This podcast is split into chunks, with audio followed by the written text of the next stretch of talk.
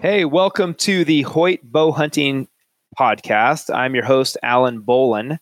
I'm here today with Hoyt host Evan Williams, who is the pro staff manager at Hoyt. And our guest from the outside is Matt Bateman, who is the national sales manager at Grim Reaper. Uh, I've known Matt for years. Evan, you've known Matt quite a while too, haven't you? Sure have. Yep. Since uh, since I was in the pro shop in Colorado. Oh, nice, nice. Yeah, Matt is an all around expert on broadheads. Well, bow hunting in general. I mean, Matt is an so everybody knows. So there's no questions here. Matt isn't just a broadhead guy. He is an absolute killer. This guy, I mean, I, I the, the success that Matt has had in the Rocky Mountain West hunting on the Wasatch front, Matt has killed some giant public land muleys. Uh, he hunts all over the West. Has killed a lot of good elk. Um, even even in the Midwest, whitetails. Matt's done it all. He's an expert hunter. Um, very very successful. But he also happens to be in the broadhead industry, and he's been in the industry. How, how many years, Matt?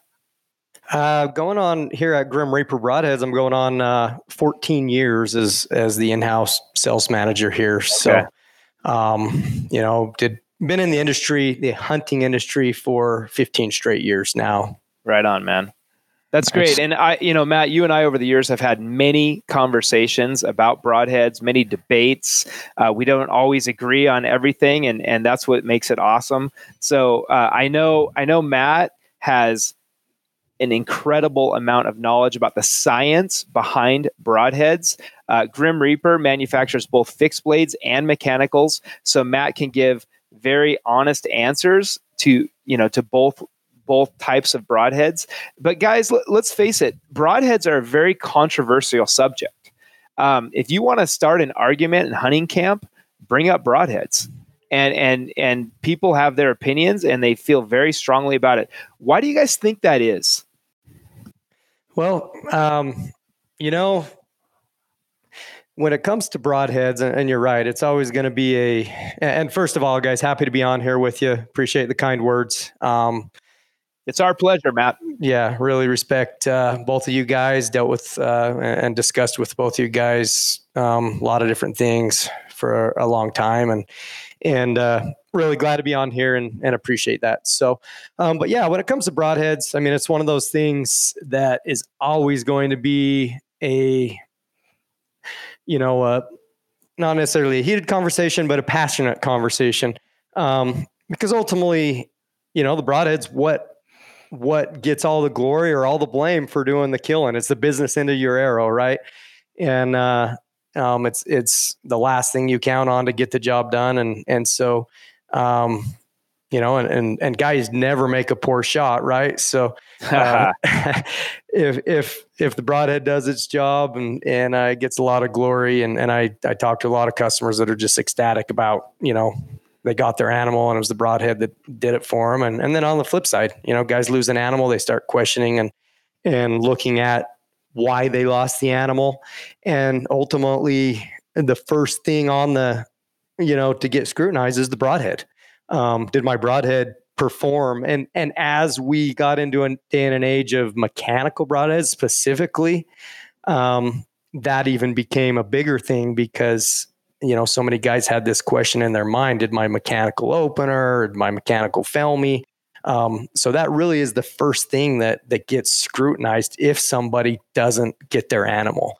Um, so i think that's why it's such a passionate conversation. Everyone has a uh, you know, I've been in this game a long time and and been fortunate to to hunt a lot and and harvest a lot of different animals. And everyone ultimately has that's bow hunted a long time, you know, has a story of losing something or or having a bad experience, um, whether that's related to to them making a mistake or or a product, um, some of their equipment, an, an, equipment failure. But so I think that's why people are so passionate about broadheads. Um, it uh, it really is sense. the first thing scrutinized when when someone loses an animal. Evan, are you passionate about broadheads? Just a little bit. Yeah. Just are you, Are you pretty opinionated? I am. You know, I've had I've got into the industry and started bow hunting in what 2007 2008 uh, coming out of college and wanted something different to do and a different challenge and was listening to advice of friends who were hunting whitetails, which I was not doing. Um, I grew up in Western Kansas, spot and stalk mule deer, and was buying mechanical broadheads, shooting heavier poundage bows with lighter arrows, trying to get speed and increase kinetic energy. And those combinations in standing crop fields and heavy CRP grasses do not work. So, you know, I've I've had some bad experiences with certain heads that I chose at the time and you know, over the years have kind of found some things that worked for me in my setup and and again, I'm I'm opinionated to a T when it comes to my setup and how I build both broadheads and arrow combinations and vane setups. So what what were you saying about the heavy CRP and crops that would make them not work? I, I missed that. So I've gotten in a lot of situations, uh, you know, CRP grasses, which is a, a, conservation reserve program that the right. government will pay farmers for, um, especially in wet years, is super, super thick. And going into those stalking situations in grasses that are literally over your head or at eye level, um, trying to get in and, and squeeze shots in through grasses like that with a mechanical. Uh, I was I was young, I was naive, I was thinking invincible and I could get my arrows through anything. So and learn some hard lessons doing it. So Evan, you're you're saying that your opinion is that a fixed blade can shoot through brush better than a mechanical? If need be, light grasses, yes. Okay. Yep. That's and, something and again, I've never and, tested. Matt, again, have you have you tested that ever, Matt? You know, I have to a degree, um, more so um, more so we get a lot of questions and, and I've played with it some like the netting on a ground blind, for instance, would be a, a, a comparable discussion, right? Um, I get a lot of questions and I've played with and tested if if guys can shoot a mechanical broadhead through the the netting on their ground blind. Um, and there's obviously a lot of variables and factors. And for me, I've always had this this conscientious problem or thing with shooting any broadhead through any netting or grass because I just mentally I feel like it's got to affect it and it's got to deflect right to a degree. Um, so yeah, it's it's something I have tested. Um, there is eh, there is no doubt that the one the one thing that with that scenario and a mechanical broadhead that can be catastrophic is if you do hit brush or grass or the netting um, and deploy your blades or one blade or two blades prematurely, then you guys know what's going to happen, right? Mm-hmm. Your your accuracy is going to be non-existent. You're going to you're you're going to now have a an uneven broadhead with one or two or partially deployed blades out front, and and you're going to be all over the place. So to a degree, yes, uh, I feel like any broadhead, including a fixed blade, can deflect on any kind of significant amount of brush or whatever. But if you're talking light grass, um, if a mechanical does not open, it's not going to affect the flight. But if you have that scenario where you hit enough substance to deploy a blade, then certainly it's going to end badly. So there are scenarios where a fixed blade may perform better under those circumstances on light grass if the fixed blade's able to just cut through the grass, but it's not a significant enough source to actually deflect your arrow and your broadhead, then you may get away with it. But in my opinion, in my opinion, it's never a great idea to try and shoot through something um, because you know, yeah, shooting through a little grass. I'm not scared to shoot my mechanical or a fixed blade. You hit a little twig, it it it's a bad thing. So there's there's and that's what I tell guys with netting. There's so many factors. Uh, what netting? How tight is the netting? What's what's your setup your arrow your bow your bow speeds all of it plays into how much resistance that netting is going to put on the mechanical blades of a broadhead. So yeah shooting through netting ultimately a, a fixed blade broadhead probably give you a better overall result because it's going to be a um, there's not going to be a mechanical blade that could potentially deploy and cause accuracy. Um, but i'm a little leery of shooting through anything personally uh, just my opinion. Yeah so let me I, I hadn't anticipated this this conversation at all. This is really interesting conversation. Um, you know, when I'm out practicing uh, with my with I when I shoot mechanicals and I'm practicing, occasionally I'll, I'll have a brand new mechanical that you know the blades are super tight. So I shoot them and they stay closed, and I can tell they're closed because my target, the hole in my target, shows the clo- the closed blades when they hit And after I shoot, you know, a, a handful of shots, or whatever, that, that they'll start. One of the blades will start to wear out, and it'll come open uh, when the arrow's launched.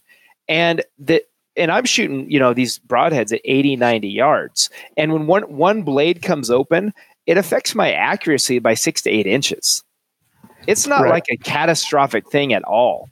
When like if I'm shooting through grass at 40 yards and one of the blades comes comes open in the grass, I don't think that the actual planing of the blade. I, I don't know. I mean, I'm thinking, look, have you guys ever shot in a 3D tournament with sticks? And I'm telling you, a field point does not fly well when it deflects. And we're talking field point. Like it's it's something that's extremely hard to measure. Like to say, like, oh, I had a deflection, and that was because of this type of broadhead that caused it to miss. Well, it's a deflection. Yeah, and and yeah. what did you glance off of? How how heavy? Was it right. was it a piece was it a blade of grass? Was it a stalk of corn or milo? Was it a tree branch? How big was the tree branch? What kind? Was it dead? Was it still living? Like there's a lot of of variance that can go into that. And again by all means I am not promoting shooting through grass at animals. No, no, I we understand. You, you have yeah. you, you have an you have an animal standing with grass in front of him three five yards. Stuff right, can happen, yeah. and I, and and for me in my experience, I, I can get a fixed blade through that at that that short distance from an object this time be it grass to that animal yeah. versus the potential for a mechanical to open up and deploy those blades and then cause that deflection where do I hit him in the gut in the paunch? Do I hit him up in the front shoulder? And and now I've wounded an animal and, and may never recover him. Yeah. So that so this these are good points. Let's uh, you know we're going to get into like a, a comprehensive pro con list today of of mechanical versus fixed. I think that will be a super valuable conversation to the three of us, but to everybody listening. I mean, it, like because there are pros and cons of each type, and so let's let's table the deflections uh, uh, not not deflections like on the animal because that's a different subject, but deflections on on objects like let's say grass or or light, some sort of light uh, vegetation. Um, as as one of those there's one of those pro cons. Um, let, let me ask you guys this. You know, we talked about how how you know sort of uh, passionate people are about broadheads, and and Matt touched on something that was super interesting. He said that that the broadhead ultimately takes the blame or gets the credit. And, and that's that's a very interesting statement. Do you guys think that that's overplayed? Um, I'll jump in here. Yeah, I I do. Um, and just coming from my personal standpoint, I, I'm a huge believer that um, with today's modern modern equipment, if if a guy or a hunter takes the time and the effort, puts in the effort and energy, and we talked about this before the podcast here, I talked about it with both of you, um, how much effort has gone into our setups this year, right? If a guy takes the time and energy to get his setup right, and no one understand whether it's a fixed blade or a mechanical, no one understand what he's putting on the end of his arrow, his overall setup. You've put in the prep work. Ultimately, to me, it always the the blame or the the success should fall on the the hunter, um, and, and not the equipment. Because I truly feel if we put in the effort up front, there's just gonna that there's not to be issues with no matter what our opinion is on mechanical or fixed or shooting through little grass or whatever if we do our part um, so yeah to your case in point alan I get calls all the time where guys are literally um, calling me and, hey, your broadheads are the best broadhead ever made. I shot this deer in the hind end and it died within sight. Well, uh, I want to say, look, the broadhead didn't, the broadhead didn't kill the deer because you shot it in the butt. It wasn't a grim reaper. You hit the femoral artery. You know, you got lucky. It was a bad shot. You got lucky. But these guys call me just like they're Grim Reaper guy now for life because they got the deer they made a horrible shot on and they got lucky and hit the femoral artery. So yeah, I think it's overplayed. Um, yeah, there are scenarios where good quality broadhead, and we'll get into this discussion later. I think there are scenarios where certain um, features to a broadhead can save you or help you recover an animal in scenarios where you may not have with a different broadhead. But but yeah, there's a lot of a lot of scenarios out there where the broadheads really truly get the glory or the blame where it was the guy behind the bow. Yeah. And, you know, it really was. And and you can't shoot a deer. You know, if that same guy lost that deer that he shot in the hind end, he might call me and say, I hit this deer perfectly and your broadhead failed and I didn't get it. That's so, right. You know, I, well, I he may have thought he hit him perfectly. I but see he that knew- so much. Yeah, he knew it was a hind quarter shot because he actually recovered the animal. Right. So, right. Evan, I'll give you a hypothetical. Of the broadheads currently on the market today, let's say that we had a way of knowing which one was the worst performer of everything on the market today. And you have the choice, and you have the, the, the, the biggest mule deer you've ever seen in your life. A marginal shot with the worst broadhead, excuse me, a marginal shot with the best broadhead on the market today, or a perfect shot with the worst broadhead on the market today, which scenario would you rather have? How much of a marginal shot? um, Marginal, You know- marginal, man. I'm saying marginal shot, the best. Per- and if we had a way of knowing, right? And there's no way of knowing, but with the best performing broadhead on the market compared to the worst performing broadhead in the market, right in the boiler room. I, I think I'm still taking the shot placement every single time Yeah, because a field point in the right spot's going to do it. Yeah. So, you know, and and yeah, I I, I still it's, it comes down to shot placement, hands down. Right. And I, I agree. fully agree. Matt, do you agree with that? Yeah, I think the three of Uh, us agree. I do. I can. I, I. In all reality, I have my preference. I'm obviously biased towards a brand because, uh, you know, I work here. But I could take any broadhead made and shoot through something through both lungs and feel confident I killed that animal. Um, so ultimately, accuracy and shot placement for me is the number one key. Yeah. Yeah, I definitely agree with that. And I and I think that that like like you guys were saying, um, bad shots, the broadhead takes the heat a lot. You see that, Evan? Oh yeah. Oh yeah. You know, and I've especially from guys who think they made a perfect shot but don't recover that animal. They don't How- know. Exactly. And and so when they're explaining that experience, and again, almost 10 years in a pro shop, I have heard it all. Mechanicals, fixed blade, had a perfect shot on this animal, didn't recover it.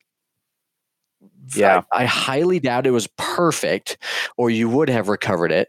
Now, I, I've been there. I made a I made what I thought was a very, very good shot a couple of years ago, spot and stalk on a mule deer in a standing milo field. 18 yard shot, quartering away very, very slightly. My buddy was right next to me. So I have a witness. Buck runs off, blood going everywhere.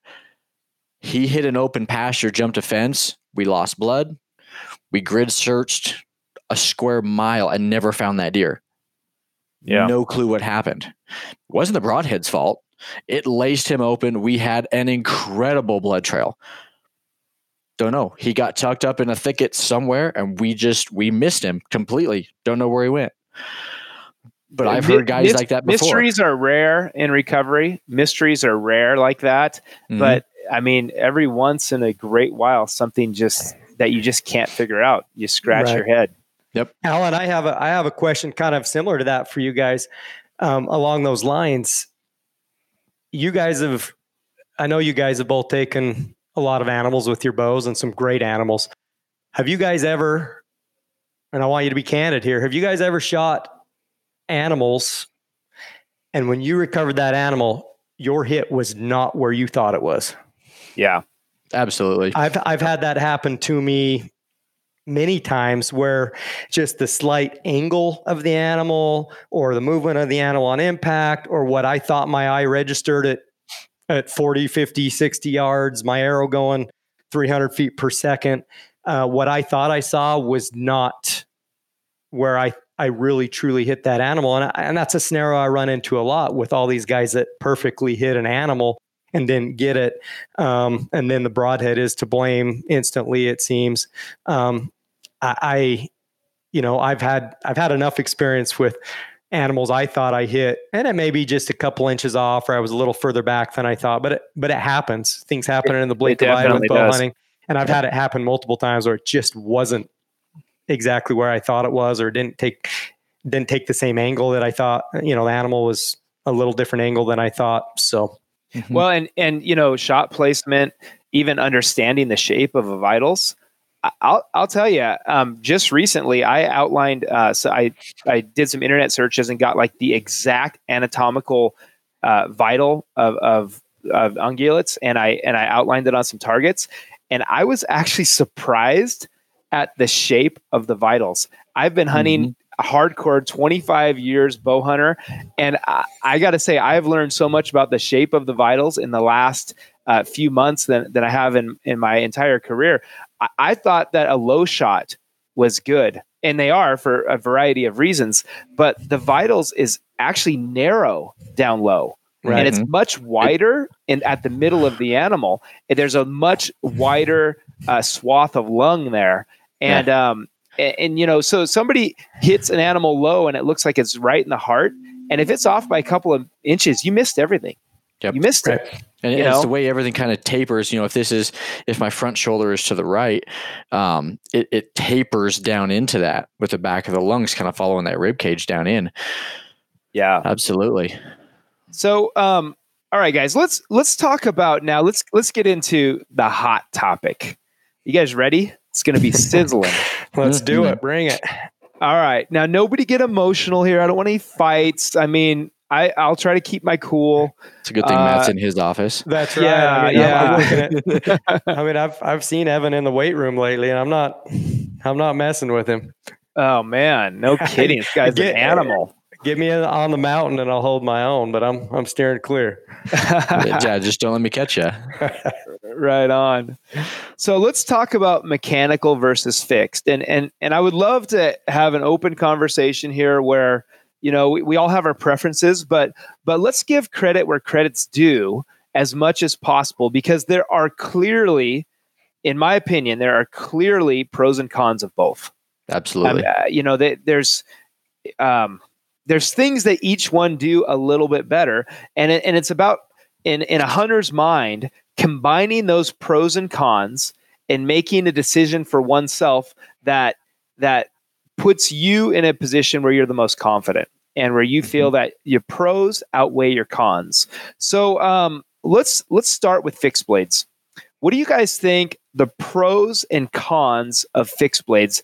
Why don't why don't Matt? Why don't you start off with that, and then Evan? I know you're a big fixed blade guy. Why don't you clean up after Matt and add to what he says?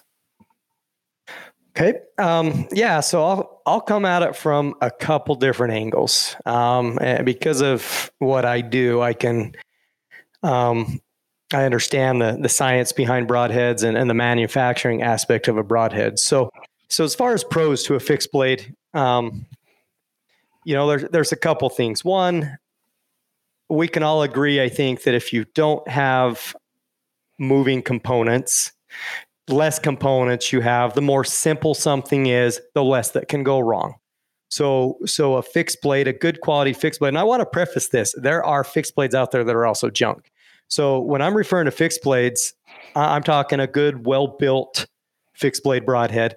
Um, hey know, Matt, I think that it, it goes without saying that there are mechanicals that are total junk and yes, fixed yes. blades that are total Absolutely. junk. Right, for and sure. So we're talking. Let's talk about the best of the best. Okay. Everything we talk about here. Let's say you know eh, we're talking top end stuff. What right. what are the pros and the cons? Okay, so when it comes to a fixed blade, one, like I said, the the simplicity, lack of parts and components, um, moving parts. I mean, I can build a tougher, all around design broadhead without any mo- moving components. So um, there's less to go wrong. Uh, durability wise, um, I can build a fixed blade broadhead tougher. Now, the gap between those things and mechanicals have changed a lot. Um, and then then there are scenarios I feel where um, one other big thing that I think where a fixed blade really shines is if you don't pass through and on an animal. Um, leaving that fixed blade internally, continuing to cut as the animal runs off is a big advantage. Um, a mechanical is built and designed to go through an animal, give you an entrance and an exit hole. A fixed blade um, lighter poundage, bigger animals, those kind of scenarios where you may leave the broadhead internal, it keeps working for you. Most state laws require a mechanical broadhead to retract back in the closed position so it can pull out easily so it's not considered barb. That's why I can't design a mechanical that locks open once it's internal and keeps cutting. They ultimately, all mechanicals on the market by law in most states have to pull closed when they back out. So if it's internal, when the animal runs off, that mechanical quits working for you, where a fixed blade will keep working for you, if that makes sense. Mm-hmm. Um, yeah, that's then, been referred to as the, the, knife in the chest. Right, and then the the other side of it is, or the other thing I think where a fixed blade really shines, and, and I'm talking a small little one piece type fixed blade. If I square an animal up in the shoulder, and I want to get through it, or heavy bone, um, yeah, I, it's physics with a small little two blade inch and 16th fixed blade, you're going to have a higher probability of punching through that heavy bone versus a, a great big mechanical. Now there's now, some Matt, middle ground there. Let me ask you a question on that. Is uh, now if you had the same size mechanical, um, do you feel like let's say you had an inch and 16th two blade mechanical compared to an inch and 16th two blade fixed blade? Are, are you still giving that advantage to the fixed blade? Uh, it'd be mighty close, honestly, Alan. I, I, you know, with today's, and it depends on the mechanical, but I'm talking top end and I'm talking what I know as a mechanical and, and the functionality of a mechanical. Um, I feel if if you have the exact same size, the exact same blade angle when the broadheads are open, um, because that's one place fixed and mechanicals really differ a lot. Is fixed usually tend to have a more swept back blade angle versus a lot of mechanicals have a flatter blade angle. But if you had a mechanical broadhead and a fixed blade broadhead that had the exact same cut, they had the exact same blade angle when the blades are open on the mechanical, they had a good solid cut on contact type tip, um, it's going to be dang close. It really is. The the amount of energy to deploy a little two blade mechanical is is almost negligible. So there might be a tiny bit of energy loss with deployment of blades, but I I feel the getting through a, a shoulder blade with the exact same mechanical and fixed blade is going to be really really really close. And and so i think the reason you you mentioned that in the fixed blade pro category is because these days it, with the speed of bows to get a fixed blade to fly it's typically small.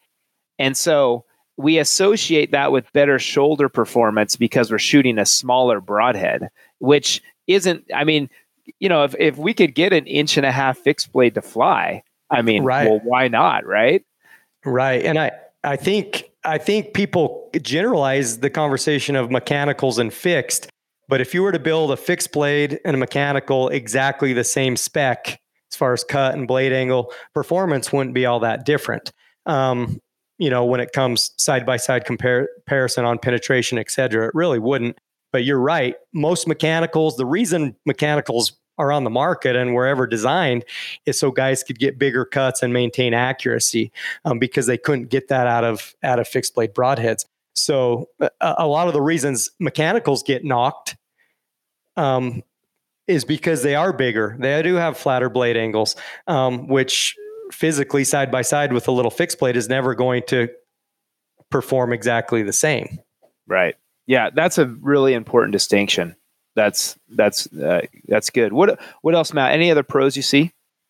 Um, no, that kind of covers it for fixed blades durability. Uh, you know, um, less more simplicity, less moving parts um, yeah. on a on a hard bone hit because fixed blades are traditionally smaller. It it may fare well on a, a heavy bone type penetration scenario. Right. Um, um, you know, so those okay. are those are my short list of uh, benefits to a fixed blade. Evan, would would you like to add anything to that? The only couple of things that I thought about was was again that penetration, and it goes back to speaking about blade angle. Um, again, the reason that I see a lot of guys shooting mechanical, one, they don't have to tune their bows as, as much, they don't have to spend as much time doing it, and then get a bigger cut. I'd rather get stabbed with a pencil than slapped by somebody's hand when it comes to penetration, right? Okay, because if I want to drive that force through, if I want to really get into the vitals, I want that guaranteed cut and that penetration. So a a steeper bleed blade angle is going to allow, in my opinion, better penetration than if someone was to walk up and hit you in the side with a flat hand, because all you're doing is essentially is slapping that animal in the side. Okay. Um, so I get I get an instantaneous cut. I'm penetrating potentially deeper depending on the the blade angle characteristics of each different broadhead.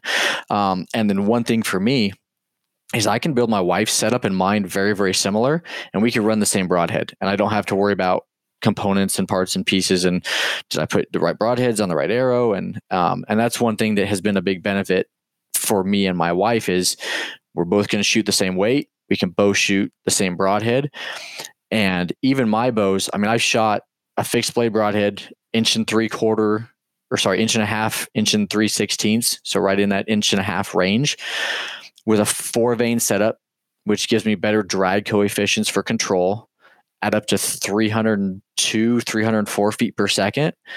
And I have within an inch, two inch point of impact shift from my field point at 100.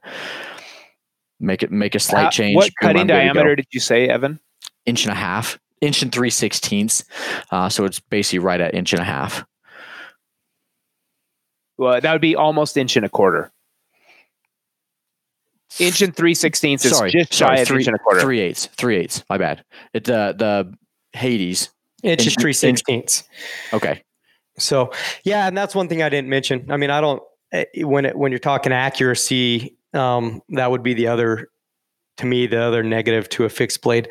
Um, I know that you can get them tuned, and I know that you can get them to fly true, but it's physics in a windy condition or long range, I don't feel like a larger profile fixed blade will ever have the same forgiveness or accuracy under the exact same circumstances as a, a mechanical. And a mechanical, even a mechanic, will never have the exact same accuracy as a field point. Can be dang close, but I think that gap grows bigger and bigger the larger the overall in flight profile. And that just comes down to physics. To me, it's not even really an arguable um, point.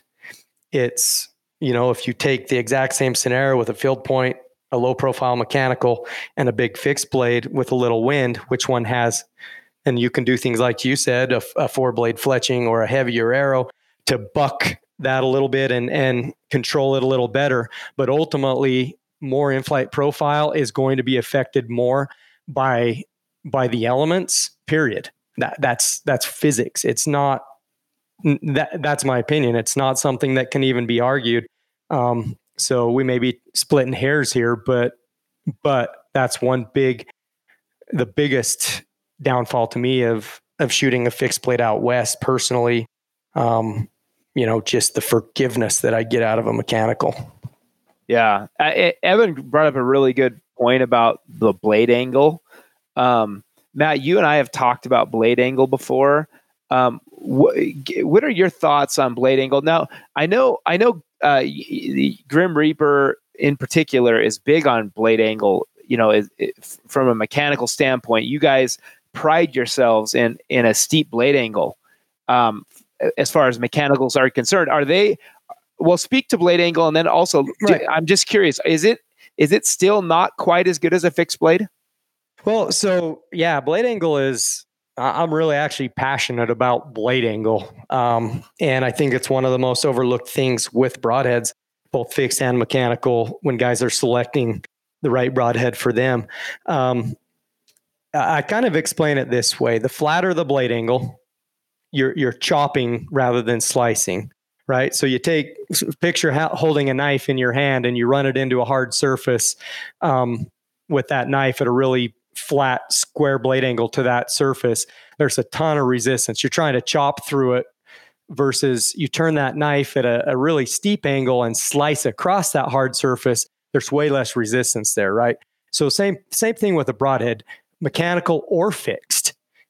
The the degree of the blade angle is a huge factor in how much resistance is on those blades if you hit something hard, bone or or just going through a big dense animal. So even with a fixed blade broadhead, um, you know, you see a lot of these little short, tiny, stout fixed blade broadheads. that are trying to get better flight. better better flight because they're claiming short right? They're claiming they're short. Which but which is a factor. I it mean is a it is a factor. it, you know you could have this super long broadhead with this amazing blade angle but you give up accuracy. Right. So there's so a trade-off. there is a trade-off. So you see a lot of fixed blades out there that have this really short design and then that blade angle is actually bumped out really hard on the fixed blade um, and same with mechanicals.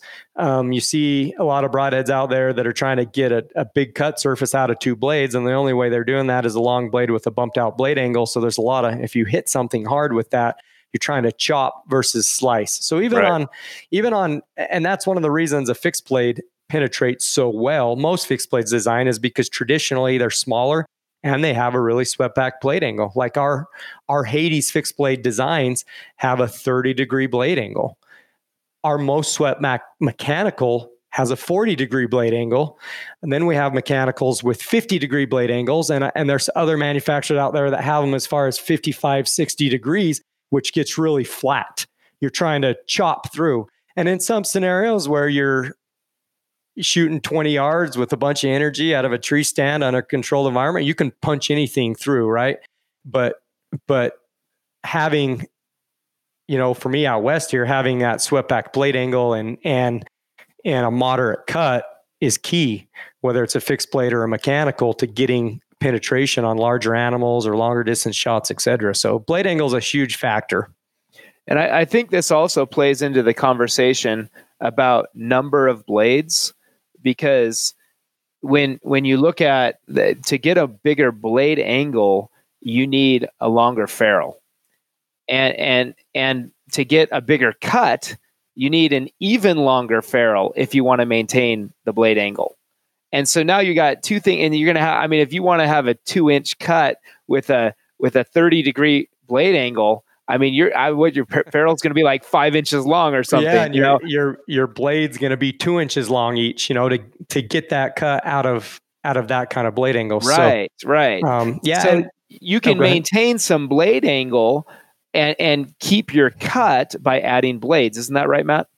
Yeah, for sure. And and that's where, um, you know, let me explain something really quick. I, as the industry measures cut diameter um, I, I, feel it's a little misleading, right? A cut diameter is measured in a circumference. So whether you have two blades, three blades, or four blades, the industry measures cut diameter in a circumference. So if if you have a two blade inch and a half cut broadhead, the cut di- it's labeled as an inch and a half cut. If you have a three blade inch and a half cut diameter broadhead, it is labeled as an inch and a half cut. If you have a four blade inch and a half cut diameter broadhead, it is labeled as inch and a half cut and they're not but the same. Those, they are not even close. Evan, you're the, big on four blades, right? Is that why?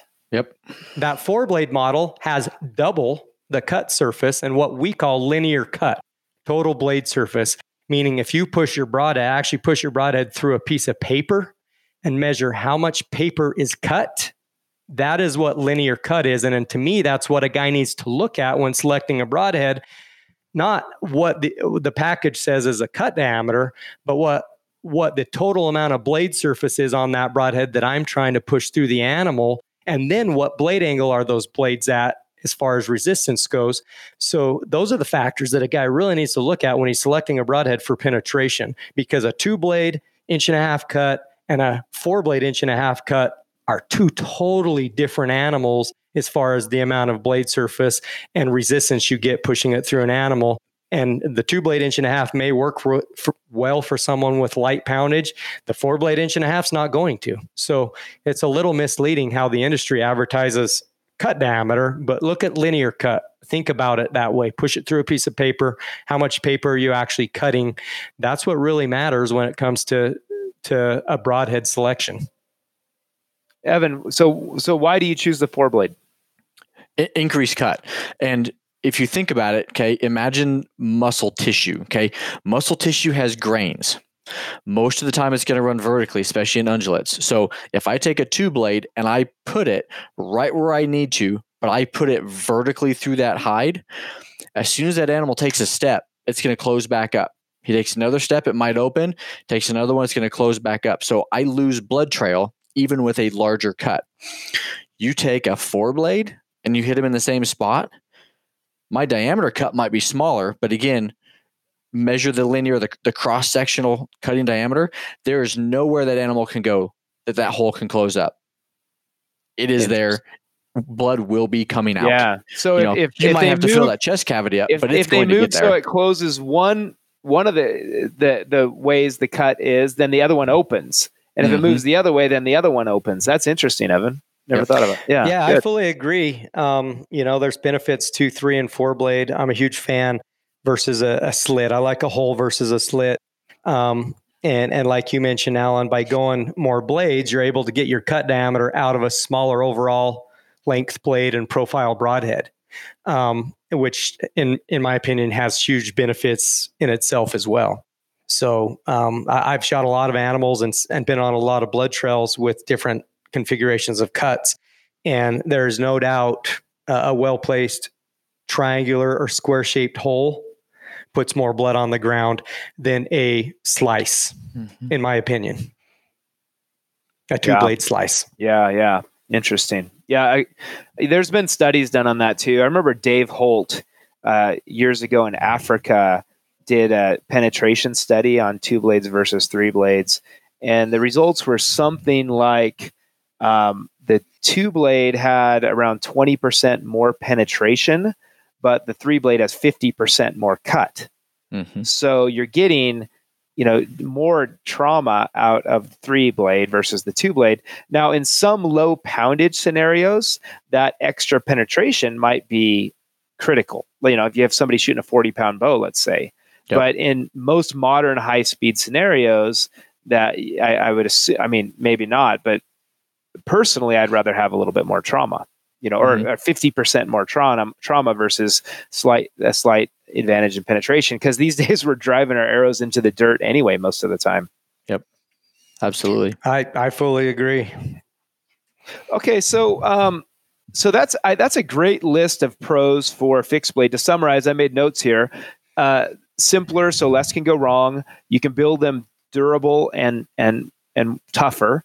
Um, the knife in the chest phenomenon of those those blades continuing to work as as the animal's running. If you don't get a pass through, um, the shoulder bone was brought up, uh, but we but we realize that we're kind of see this isn't a this the, the the question isn't fixed blade versus it's fixed blade versus mechanical, not giant cut versus small cut. So some of these are a little bit kind of inherently to a fixed blade. It's going to be smaller most of the time. Um, and then the blade angle was a great point also that was brought up there at the end. Okay, so let's talk mechanicals now. Uh, what are the pros and and potentially cons? Uh, I, I don't know if we're getting into the cons as much. They kind of uh, work into the conversation. So, what are the pros of a mechanical? Um, you know, to me, number one is accuracy. Um, you're that's that's a true reason a mechanical broadhead was designed. You know, 20 years ago when mechanicals really started hitting the scene. A little over that actually. But and, and in the beginning there were some real faults. But but the the real reason guys started chasing mechanicals as bows got faster and faster, compound bows. Um, people started flighting planing and accuracy issues with their fixed blade broadheads. So, looking for a solution for accuracy, mechanical broadheads came to pass, right? How can we make something low profile in flight that doesn't have any drag, um, that's closer to our field points, but then opens up and gives us the cut diameter we want? So, that balance of, of accuracy and being able to maintain a little more cut diameter um, to me, those are are by far the biggest benefits. And I've I've heard it said, um, "Oh, mechanicals are for lazy bow hunters that want don't want to do the setup." Well, that's fine. You know, you can say that, but but I don't consider myself a lazy bow hunter, right? But I do feel more lethal with a mechanical, um, as far as just I put in all the effort I need to to get my setup right and tune my bow and, and make it shoot anything I want but I truly believe that I get better forgiveness and better accuracy if I if I make a little shooting mistake or the wind's blowing a little bit or whatever. I feel like overall I get better forgiveness, better accuracy with a mechanical broadhead. I think I think the wind is a huge point Yeah. there, Matt. Yeah, I, I, It's one thing to on a calm day to get a fixed blade to fly. You put them side by side in the wind. It's a it's a different. I, I shoot them both, and it's a, it's a different world. Right. So to me, that combined with um, the ability to get a little more cut, and I, and I'll I'll say this honestly, I am not a huge cut diameter guy, um, but I like a moderate cut mechanical, um, and I like a little more cut than I can get out of a fixed blade for sure. I feel that gives me the the best all around performance out of my setup. Um, so being able to maintain a bigger cut with accuracy um, and forgiveness, you know, it, are the biggest factors to a mechanical for me. Okay, so you're saying accuracy and and cut. Correct. Those those are it. Okay. And forgiveness. You know, that goes along with accuracy. But when I say forgiveness, I mean, I can still get away with a good mechanical broadhead if I'm in the backcountry and I tweak my setup a little bit. I can still make it work. I've tested it. I've gone back to camp where I absolutely could not get a fixed blade to work in that scenario. Um, I can rig my bow in camp and make it make it shoot a field point and a mechanical very accurate and well. But that that fine that fine line of a little tuning issue or whatever um because i fell on my bow ruined my hunt with a fixed blade. I, I i've been in that scenario. Um i also you know the elements i just feel like yeah you i can get a fixed blade to fly true for me under the per- perfect circumstances and under perfect execution of a shot but I don't always do that under a hunting scenario. You know, uh, I don't. I'm not a. I wouldn't consider myself a world class shooter. I'm a good shooter, but um, you know, I don't always execute perfectly, and and uh, mechanical is definitely a little more forgiving. Okay, that makes Yep. sense. You know, I, I think that the trade-offs are interesting. You know, when we look at this list of this list of pros for each, you know, I, I've I've said before, if if I'm if I'm gonna, you know, at the perfect shot, we think we've all agreed that the perfect shot, like right through the center of the lungs, you really it doesn't matter what you shot, and, and so it comes down to like those marginal shots.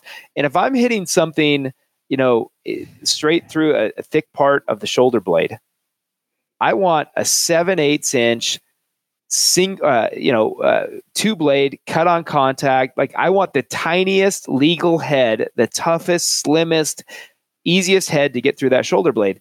But if i accidentally hit something back a little high in the guts i want a two inch four blade mechanical. Mhm. so I, I mean I, it's one of those things man i wish i could change it mid-flight right? You know? But but you can't. So so then it comes to the trade-offs. And where so how do you settle on the difference between those two dramatic scenarios? And evan you've you've settled on a on a moderately sized fixed blade uh, a four blade. And and uh, and matt you're saying you settle with a a, a decent cutting diameter mechanical that you're you're you're banking more on accuracy and and then you know some some extra cut if you're off. You know one thing that drives me crazy is people people will will not give the other side of the argument uh, they won't give it credibility you know the mechanical guy won't give the fixed blade credibility in the shoulder but that you know you'll see a guy say well i tried a mechanical once and uh or I, I shot mechanicals for years. I've heard this. I shot mechanicals for years and then i hit them in the shoulder and i didn't get my penetration. Well how many animals did you recover that you hit too far back with that mechanical? Like give it credit where credit's due because it's going to perform much better in that scenario than a small fixed blade. Um thoughts on that guys Yeah. Well, so for one, you bring up a great point. Um, there is no one size fits all broadhead for every scenario. There's not a there's not a broadhead that's going to give you ultimate performance on every hit. Like you said, a, a, a little teeny solid two blade fixed blade is your best option if you're trying to go through the shoulder, where a great big mechanical is going to save you if you hit something too far back. Um, so for me, I find middle ground with a moderate cut mechanical that gives me a little bigger blade surface. Matt, tell us exactly a, what you mean by okay, that. So I shoot I shoot a three blade inch and three eighths cut mechanical. It's a three blade mechanical. So with the inch and three eighths cut, I get just over two inches of total blade surface. I have a really swept back 40 degree blade angle. That that's larger than most fixed blades that I could get to fly. And that's smaller than some of these big, huge cuts. Because of that swept back blade angle, if I hit something a little forward and I do get into that shoulder, which I will state, I avoid the shoulder like a plague. I do. I, I like to hit animals a little further back. And I, I conscience, I, I have trained myself consciously to do that um, because I feel there's some benefits there. But I also know and understand my setup, what I have on the end of my bow, and what I'm capable of, and what that broadhead's capable of, and I hunt accordingly. And I think that's a big thing that you brought up. Is number one, it's on the bow hunter to know and understand what they have on the end of their arrow, and make a conscious decision to take the correct shots and be smart about it. If you're shooting a big two inch three blade mechanical, don't even think about trying to take a quarter towards your shot in the front of the shoulder. It's going to end badly and you should never do it. It's just an unethical shot. Um, and so, you know, I, I think one one of the most important factors is you being in confident in what you have, you selecting a broadhead that's going to work for you and your setup. Um, and that's what really matters, whether it's a fixed blade or whether it's a big mechanical, you know and understand what you have, what your abilities are, what the broadhead's abilities are, and you hunt accordingly. Um, and I think a lot of guys expect expect a big, huge mechanical to perform the same as a little teeny fixed blade, and that's not fair. And that's just to me an ignorant expectation that you would even think that. Um, and if you go into a hunting scenario knowing exactly what you have on the end of your arrow and what it's capable of. You've put in the time and the effort and the research. Um, you're not going to be calling and complaining that you didn't get, penetration because you're going to know and understand what you should get out of that broadhead. Um, so when I say my middle ground, I is a moderate cut swept blade angle broadhead. Um, it's not all that different than what Evan's shooting. Evan's shooting a, a Hades four blade inch and three sixteenths cut that's giving him almost the exact amount of blade surface is what I'm getting out of my three blade inch and three eighths mechanical.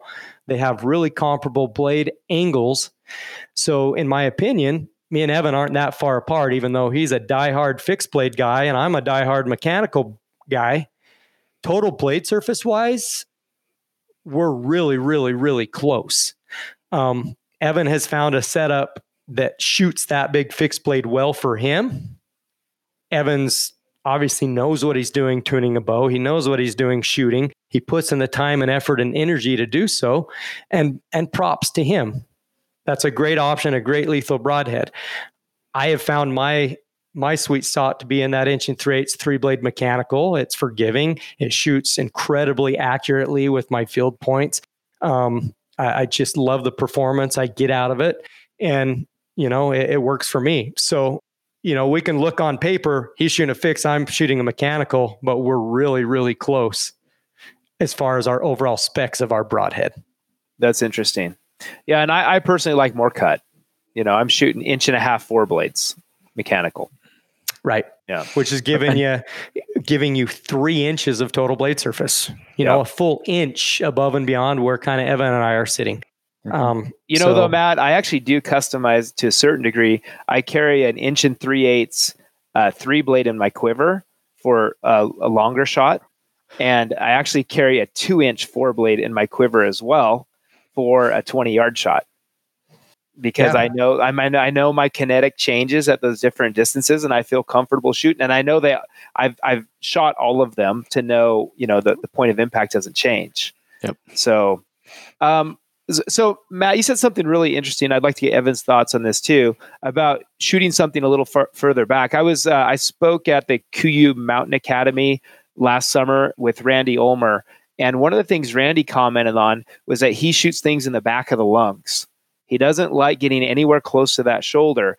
Um, speak to that a little bit. So yeah, I'm a big advocate for coming back off the shoulder um, quite a ways actually maybe maybe a little more than than most people do. And uh, i've over the years i've just found some huge benefits to doing so. For one if you really take a look at an animal's vitals um, you know the the the spot that gives you the largest room for error is not tight on the shoulder.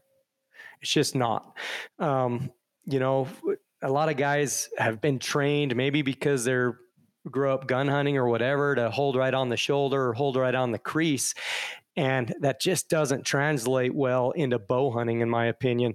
Um, getting far forward up into that crease near the shoulder, for one, it when that animal moves, especially if that animal's legs straight or forward when you shoot, it instantly seals off that hole to the chest cavity. So you're just not getting blood on the ground. Um, and two, you're probably going to hit the off shoulder and not, not possibly not get a, a, a full pass through, which that exit hole can be key to a, a good blood trail. So so Matt, I was I was with with uh, Spike Lewis once, and I saw him make the most perfect shot I've ever seen in my life on a black bear. But it was what what I thought at the time is years ago. He was tight to that shoulder, and we never found a single drop of blood. I mean, we searched all day long. I mean, because it was, we even had it on video. We knew exactly where he hit, and we never found a drop of blood. And we gridded, we did everything we possibly could. So, have you have you seen that happen? Mul- that that tight yeah, shoulder multiple times. I've seen that tight shoulder shot where where you get a little blood as long as the arrow's still in there, keeping a, a path for the blood out but that arrow shears off with the shoulder blade or whatever and it just that shoulder blade shifts back the hide shifts and now you just don't have a a hole for that blood to flow out it may be bleeding a bunch so you're saying because of the moving part because the mm-hmm. shoulder the shoulder will actually cover the hole once the animal yeah, starts to move. Animals, I'm sure both of you, when that animal dies and rolls, and the the the hide or the skin shifts, and and the hole is completely now plugged and sealed. You can't stick your finger in the broadhead hole, right? Well, it's the same thing. As soon as that skin and hide and shoulder blade shift back, it seals that hole off.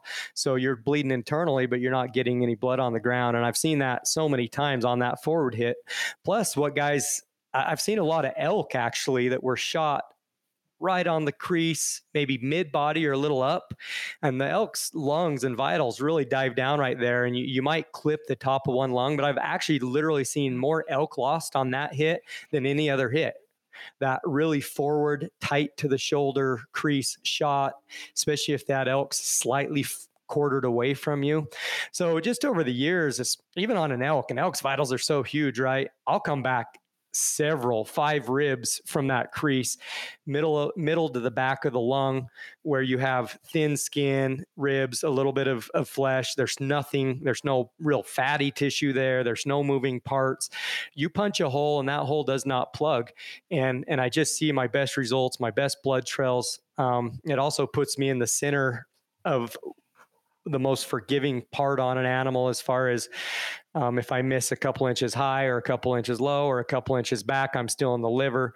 Where when you start specifically aiming for a tight shoulder shot, and I'll say this too, I never specifically aim for the heart. I think that's a bad shot placement shot.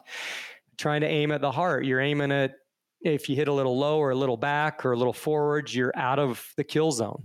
So not that the heart's not super lethal, but I just you're playing with fire there. And the only time I'll actually shoot an animal intentionally in the heart is if I'm point blank trying to squeeze through a window in the brush or point blank on a have uh, killed a couple animals point point blank in the chest head on that kind of scenario but other than that i am a straight up comeback several ribs from from the crease of the shoulder middle to back of lung. I feel like it gives you the blessed blood trail, quick kills, the most forgiveness if you you're a little off on your shot, um, and, and that's that that makes sense. You know the the rib cage when there's a hole in the rib cage, it is distinct. Very. Like it blows that rib cage open, and there's nothing that can shut that. Right. That's that's quite an image. Actually, I've never thought about that, Matt. I really appreciate that because you know you you do you think back to those rib cage hits when it's right in the middle of the rib cage. It's like a giant hole that doesn't no, ever close moves, up. Nothing closes. There's just nothing there to you get you get by any of the major extremities. You know, heaven forbid we hit something in the in the paunch and and you're dealing with a back leg, but same scenario. You've got now you've got more flesh, more fat, more intestines, moving components of the legs um, that seal right. the holes. And it's the same thing with the front end. I like to come back back a lung, middle of lung. It does not plug. It gives me a ton of room for not that I'm shooting just blankly and hoping I hit something. I'm still picking my spot and have mentally trained myself where to shoot. But you know, reality happens. We animals move, we get excited, whatever, we miss a little bit, and that gives me a, a larger and and honestly, I would way rather not ever intentionally, I'd way rather hit something a little back than a little forward. I oh, yeah. always recover animals I hit back. If I hit something forward, I I don't sleep, period, because I just know it's going to be a long shot that I recover that animal. The blood trail is going to be tough. I may or may not have got into something vital. It's just a bad scenario versus if I hit something a little back, I feel like I got liver or even back into the gut. Honestly, I know if I play my follow up correctly, nine times out of ten, I'm going to recover that animal. I just feel that confidence. So I'm a I'm a come yeah. back guy and shoot them a little further back. Period.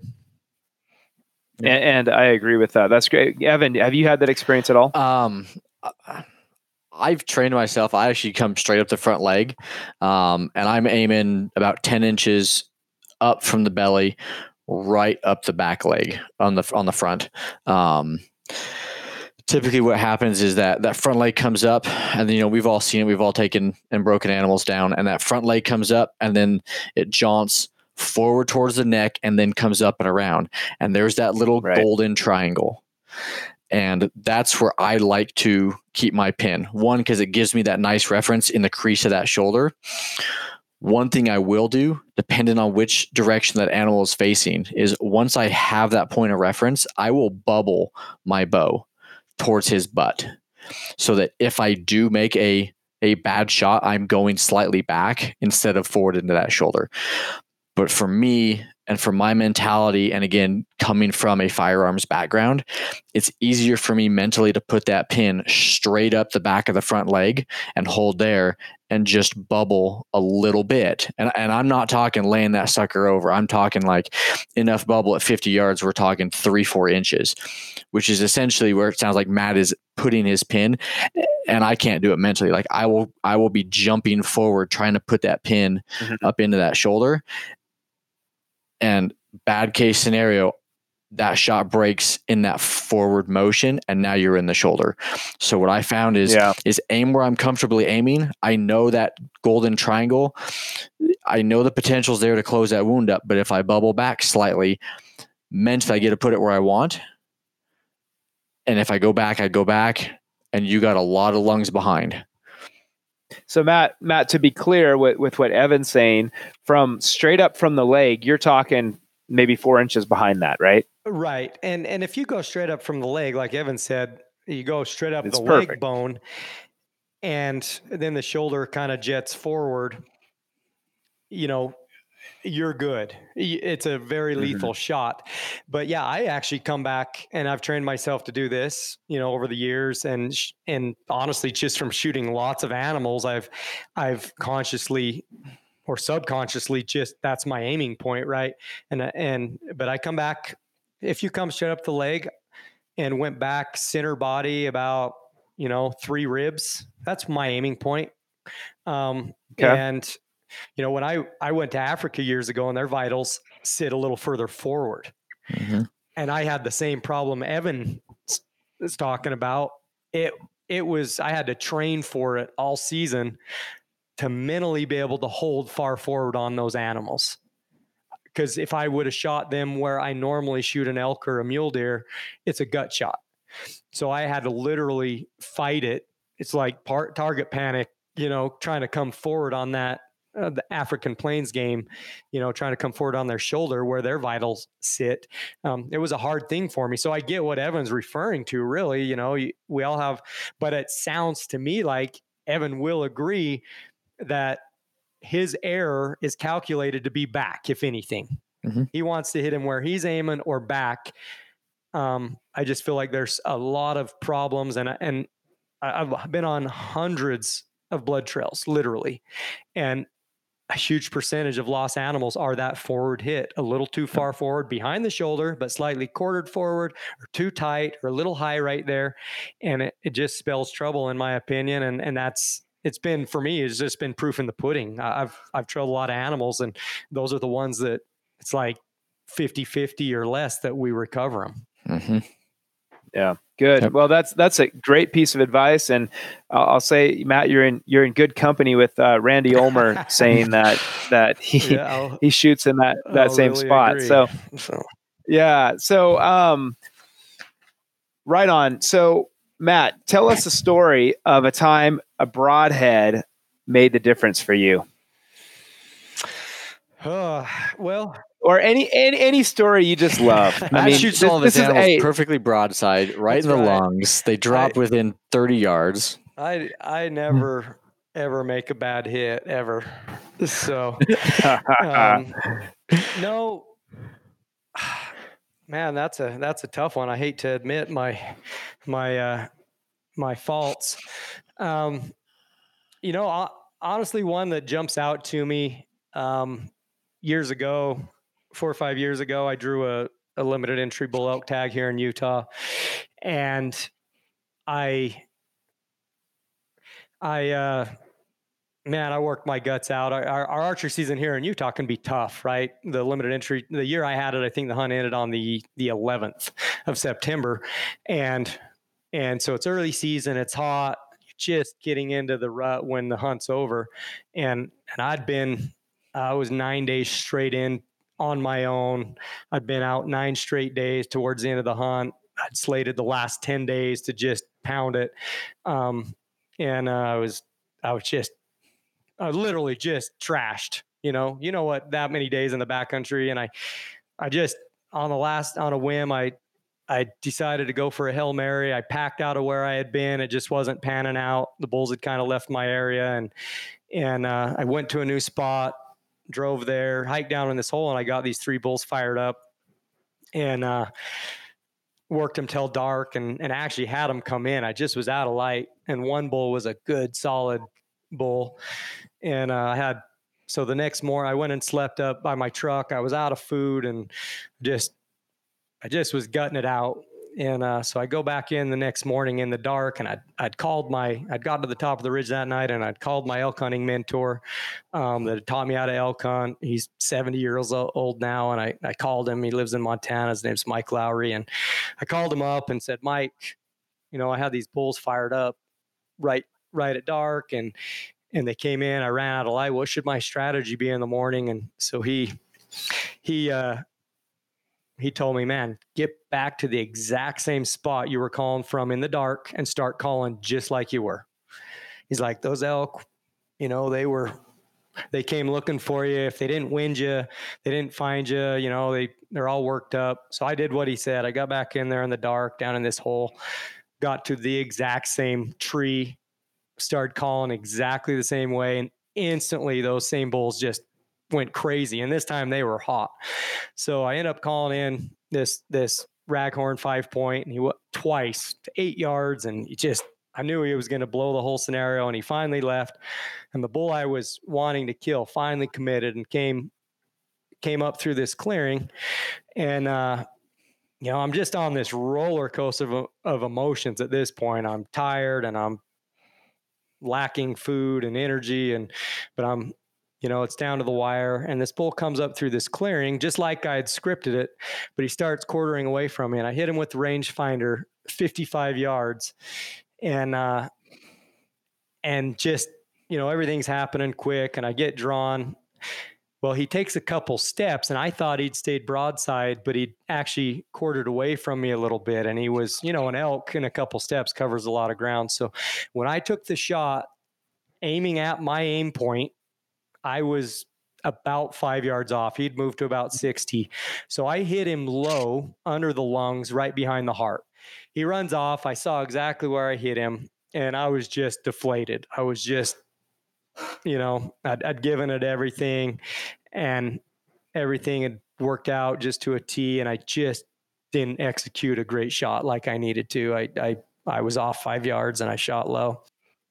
So I laid there and laid there and, and, uh, thought about it and, and went over and looked at my arrow on blood and, and, uh, you know, just from past experience on that hit, I knew it was going to, I didn't know if the elk would die, but I knew he would get pretty, pretty sick in a short period of time if I didn't push him.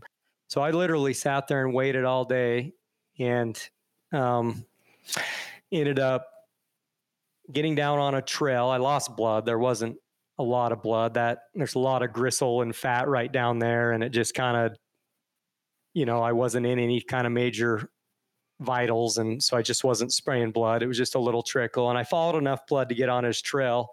I waited as long as I could wait that day.